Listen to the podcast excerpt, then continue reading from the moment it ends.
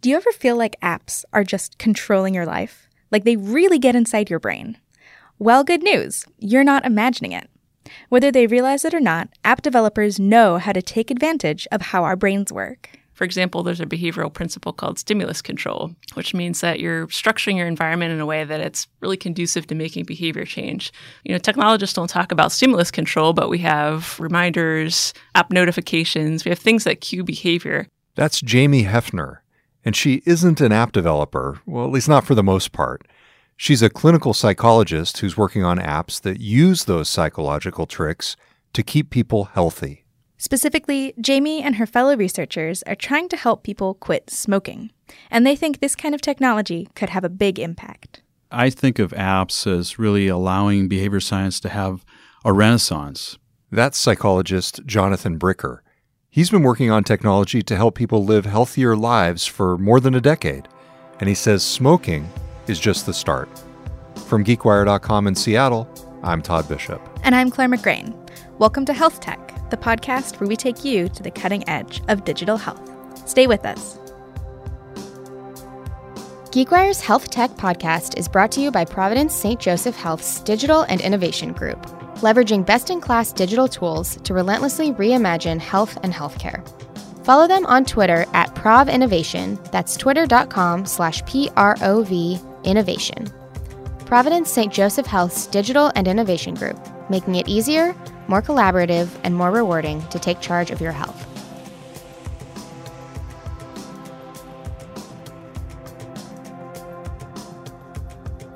Today on Health Tech, we're going to learn how Jamie and Jonathan are using apps to keep people healthy. But first, let's learn a little more about them.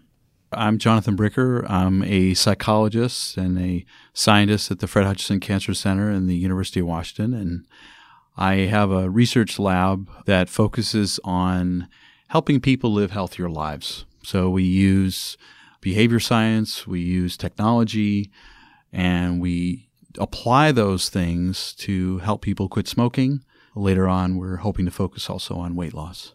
Jonathan is working on an app called SmartQuit, which is being commercialized by a Seattle company called 2Morrow. Jamie, who you heard earlier, works in a similar field, but she focuses on helping people who have a particularly hard time quitting tobacco. I'm Jamie Heffner. I'm uh, an assistant member, uh, which is sort of like an assistant professor at Fred Hutchinson Cancer Research Center. And my work also focuses on helping people live healthier lives, primarily focused on tobacco cessation. And within that area of tobacco cessation, sort of specific populations of smokers, like people with mental health conditions and smokers with other addictions. Smoking is still a big public health concern in the United States. And although it can cause all sorts of health issues, there's one that's a particularly big problem. Smoking is the number one preventable cause of cancer, and it's responsible for about a third of all cancer deaths. So it's hard to make the case that there's something that's going to be more impactful than working on tobacco use. Of course, all of those other areas are important. I don't want to neglect that, but it is the number one preventable cause of cancer. Smoking hits some groups particularly hard namely people who have other mental health problems or other addictions that make it very hard for them to quit. People with heroin dependence are actually more likely to die of tobacco use than there are of the heroin addiction. So that's kind of the approach that we take when we're talking to addictions providers about why it's important to address tobacco use in their patients, that this is sort of an overall health issue that's really important. Um, you're trying to get this person to start making some big changes in their life that will change their family relationships, their physical health, their spiritual health. And we can't just leave this tobacco issue sitting there. It's a big issue. I think of apps as really allowing behavior science to have a renaissance because you carry a smartphone with you all the time. And so here's an opportunity to be able to reach someone with useful skills for staying motivated, for dealing with cravings or dealing with habits that are not helpful to them, and being able to give them skills that can track that behavior, get rewarded for changing that behavior, getting support. So here's a way to take advantage of this technology that people are carrying around with them all the time. Jonathan and Jamie's apps are largely based on a therapy called acceptance and commitment therapy, or ACT. It's a relatively new kind of behavior therapy, and it basically helps people overcome intense negative feelings, like anxiety or a nicotine craving. It teaches you to be aware of that, and that's number one. And the second, it teaches you to be willing. And being willing is another way of saying just letting this feeling pass, letting this craving pass, letting this anxiety pass on its own without you doing anything about that. And for a lot of people, that is a discovery because for so long they've been learning ways to avoid avoid meeting people that maybe make them anxious or going to parties if they're socially anxious or giving speeches or in this case they smoke cigarettes because it allows them to avoid the feelings of an intense craving, which are very uncomfortable. And so ACT teaches a set of skills on how to be willing to have these uncomfortable experiences. The third thing it does is it helps you stay inspired. It focuses on what's really, really important to you in your life, your values. So, caring for your children, or loving your spouse, or discovering new things, whatever are the things that are like your personal statement, your personal mission statement, the things that you'd like to be remembered for, the things that really deeply matter to you. So it's being aware, being willing, being inspired. And what we've done is we've translated this therapy model into these very short, quick modules that we actually first started developing as a telephone intervention with a counselor and then to our app, which uh, has been called SmartQuit, but we found ways to make it a public health intervention to basically bring this new behavioral treatment program to people who would never otherwise think of seeing a mental health professional to address these problems. Jonathan's app, SmartQuit, has a whole catalog of exercises he's developed to help users build the skills of ACT therapy. One very simple one is five senses. So you have a, a narrator guide you through noticing one thing you see, one thing you hear, one thing you smell, one thing you taste, etc., etc. And you do that in about 45 seconds. And the purpose of that is to see that there are, is a whole context of sensory experience around you that is beyond just having a craving or beyond just having a negative thought in your head. So you see the larger context of your of your inner experience. And that is very centering for people. It helps them see that they're more than just the craving or the or the judgment or the feeling of anxiety that they're having. So that's one example. We have that in audio narration and we also have it in, in, a paragraph that they can read if they don't want to listen to an, an, audio narration. So we give them different modalities for learning this material. Another exercise, for example, is called Leaves on a Stream. So imagine you're sitting beside a gently flowing stream, and on that stream are leaves, and on those leaves are your thoughts. Place each thought on a leaf and let each leaf float down the stream off into the distance as you sit and just watch. When someone is feeling a craving, they can go into SmartQuit and choose an exercise that will help them push past it. But the app is also proactive. It reaches out to people with push notifications and tries to draw them in and keep them using the treatment. There's a lot of research that goes into how the push notification is worded and when it's presented to someone, when in the day. So we have a push notification that will present preces of different exercises. And I call them the fortune cookie version really, really brief versions of the exercise to pique people's curiosity and say, oh, what's that about? Leaves on a stream, five senses. Or the, the puppy exercise, what's that about? And then they click on it and it takes them to that exercise and then they get the full exercise. So that's, so they can go in when they're needing it or we, we go to them. There, there's a lot of different design decisions we made based on our research on, on how that was set up. What is the puppy exercise? Okay, so the puppy exercise, puppy exercise is about teaching um, self compassion. So imagine you see this cute little puppy, and we have this picture of this really cute little puppy, and you say, and notice that it's really, really scared, and it almost got hit by a car. What would you do with this puppy? Would you give it a cigarette? No. Of course you wouldn't. No, you'd comfort this puppy. You would hold the puppy. You'd say, It's okay. It's all right. You'd help calm the puppy down. Now, here's a puppy that's stressed. What would you do for yourself when you're stressed? Would you have a cigarette? And so we help people make the connection by switching perspectives to something that they can feel affinity for and feel warmth and connection and caring for and say, you know, when you're stressed, you wouldn't want to give yourself something that's that's harmful. And so what's something kind you can do for yourself when you're feeling stressed instead of having a cigarette? And so it immediately pulls for a, a feeling of self-compassion by starting with with an other. This intersection of health and technology is already having an impact. People using SmartQuit are three times more likely to quit smoking than people trying on their own. So, what can we learn from the work Jamie and Jonathan are doing?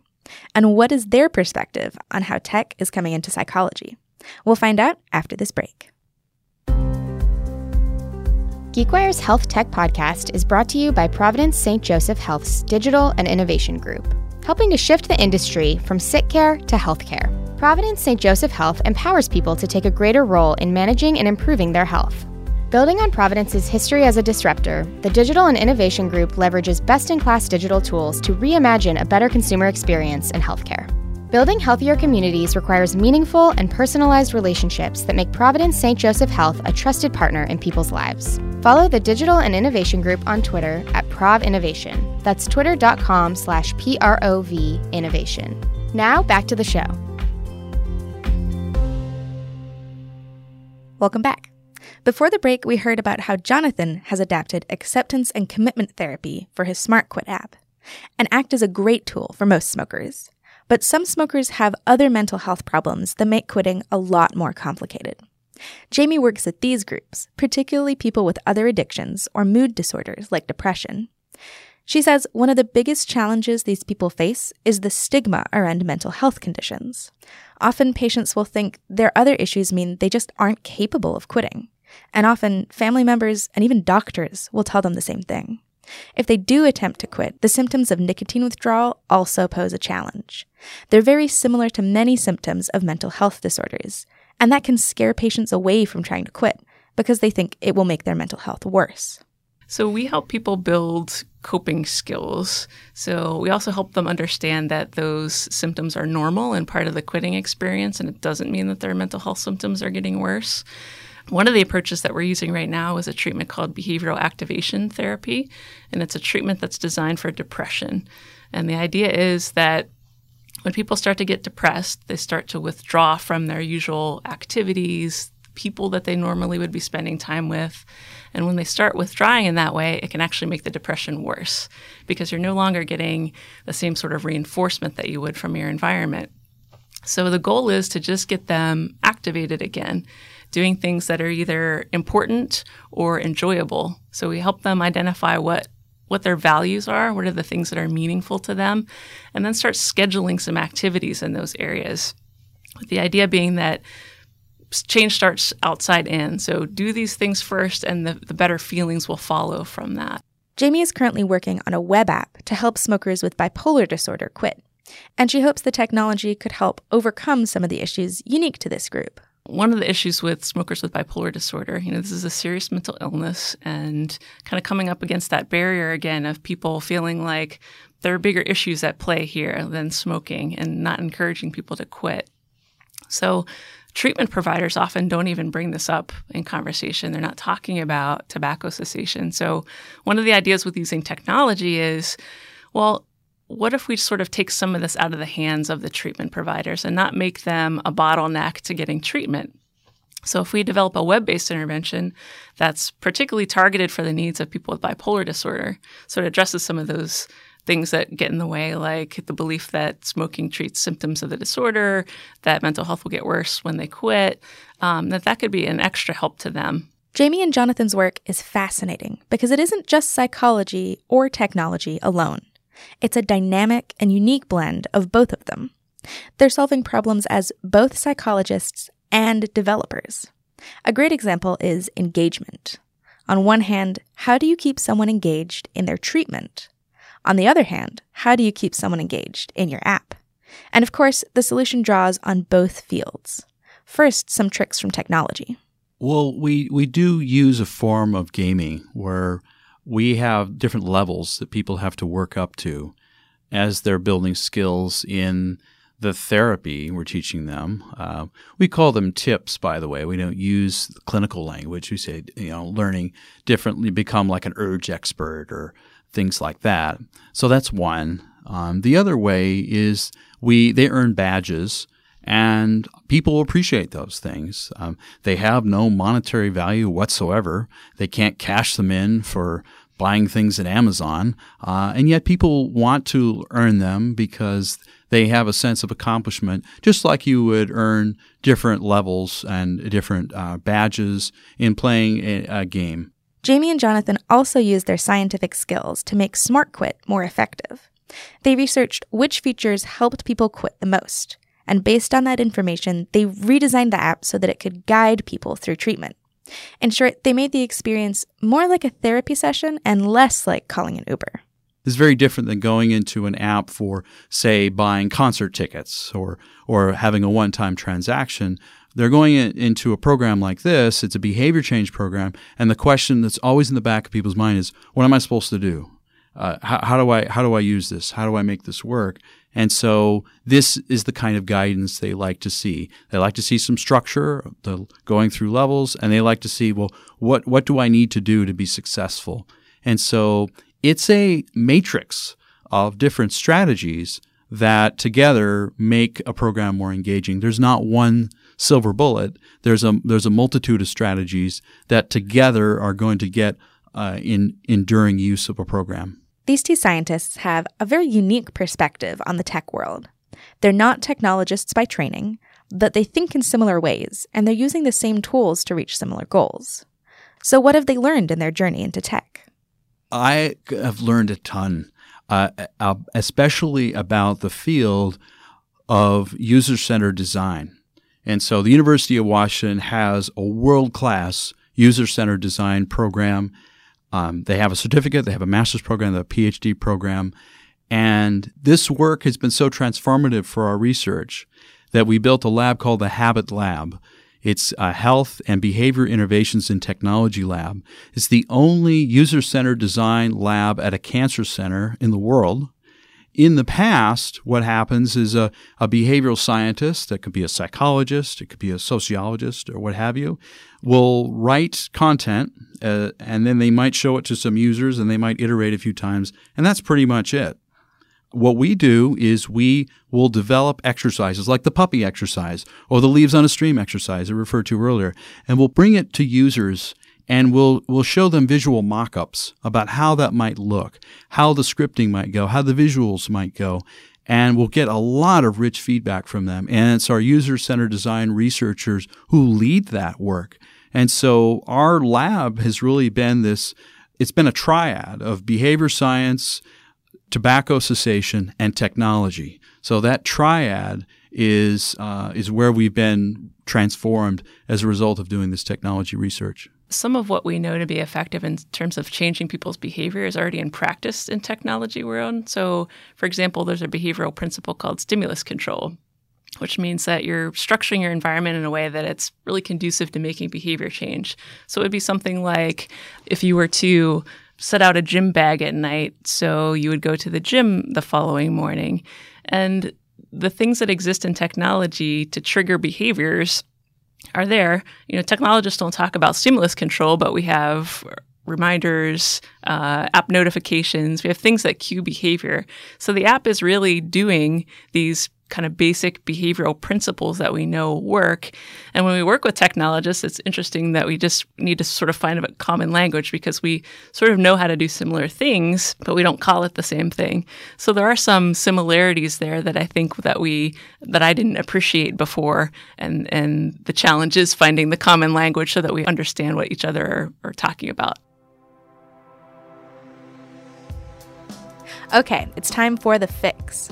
This is the segment where we ask our guests about the biggest problem they see in health and what could be done to fix it. It could be a frustration from their professional work, or one that they encountered in their personal lives.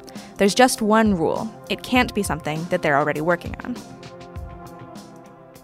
I think the number one problem in healthcare is that not everyone can access it. I think the solution to that is a single payer system.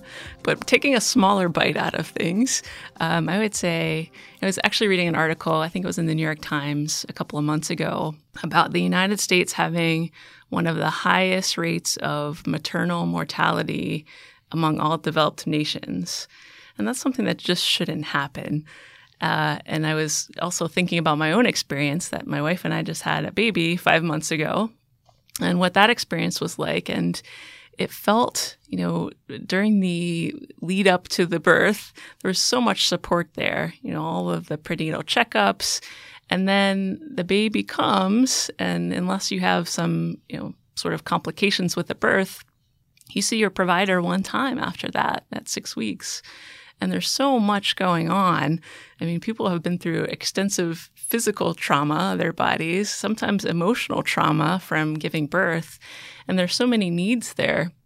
And I feel like our system is really letting women down at that phase. Uh, and sort of relying on informal caregiving at that point, like with the hope that your friends and family members can sort of step in and fill some information gaps. And so I feel like there's some opportunity there to, since we're talking about technology, that perhaps uh, an additional monitoring function, like what if you just had some sort of checking in program, like your doctor's office had this text messaging program, and there was some way of sort of flagging things that needed to be addressed so that they were addressed sort of in a timely manner and getting people more resources if they need them because you know not everyone has easy access to all of those resources so just helping families be more supported when they're getting started. It's a great point. It strikes me that, you know, when I get off a customer call with my cellular provider, I often get a survey by text, which is probably more interaction and follow up than my wife might have gotten after, you know, she had our daughter. You know, it's like exactly that's not that's a little bit out of whack. Yes. so that's a great point. I, I, like that fix. I'm curious. So you mentioned that the high rate of um, maternal mortality. Do you have any idea what is behind that, or what, what some of the specific causes are of that? That's a good question. I, think the theory is that um, one of the things is the high rate of obesity in this country. So that's something that um, starting in the prenatal period could be addressed, but it's not something that's specific to you know, postpartum care. Um, the other piece is the quality of postpartum care and not enough monitoring happening. I mean, in other countries, in European countries, people come out and do home visits with new families for a week after they give birth. There's much more sort of wraparound services than there are here in the United States. And so I think it's a combination of cardiovascular risk factors that were present even before the child was born, and then the quality of postpartum care. Well, the medical system is medical, which is great. It's great at uh, addressing problems uh, from the biological perspective. We can run tests, we can provide people diagnoses, we can offer specific types of treatment options. Um, but I think the piece that's always missing from the puzzle when you have a medical illness is providing um, the kind of psychological care that and and also decision making that a patient needs to make uh, when they're going through an illness. And and to kind of ground this uh, for you is um, I've I've gone through uh, with several family members recently the witness their experience of getting care for their cancer. Uh, my mother and also my father-in-law. Uh, and as they went through their cancer care, um, I was always struck by how knowledgeable the oncologists and the staff were about the the biological aspects of their diseases, uh, but not fully uh, trained and fully understanding about how to help the person and the family walk through the process of going through the illness. And um, that's a big missing puzzle in, I think, in any major type of disease care, whether that someone's having a heart attack or someone is suffering uh, from cancer, is in how to connect people, how to be able to give them uh, tools to help them make decisions, how you're going to decide between different types of cancer treatments you may be needing to get, or a decision to have to go on hospice care. These are very difficult decisions for someone to make, for a family to make, and to be for a hospital system, a healthcare system, to be able to give them tools to help them make those decisions compassionately and feeling empowered and informed. Because when someone in your family has uh, had a, a, a, serious cancer, um, there's you don't have a lot of time to be making decisions. And so I think technology can be a big help in that. That can take people's stories of how they dealt with this problem and how they challenges they had, ways they overcame these challenges, testimonials from people, and how they were able to um, to manage the process. Also, uh, advice from oncologists, from psychologists, from other professionals who can understand the emotional needs of the family and of the patient to help that person make an informed decision. These, these things can be solved with technology, and right now they're not. Uh, medical system is very medical. That's great. But we need to bring the full person and their family into the equation so that the journey through the illness, wherever it ends, is a caring and compassionate one. There's a startup in Seattle, in the Seattle area called Nextio, that analyzes LinkedIn profiles to look at career trajectories. And it strikes me that if there's some way to analyze like the profile of, and they basically say to people, hey, here's what people in your current role have done to advance their careers. What if you could do that with people who've gone through similar disease processes? Like, here are the things that these people did that, that, yes. that got them through the process. Absolutely. Here and here are the decisions they made, and here's how they made that decision. Right. So that then you can make your own choice and realize, yeah, that's going to be the decision we want to make. That's going to we're going to feel at peace with that.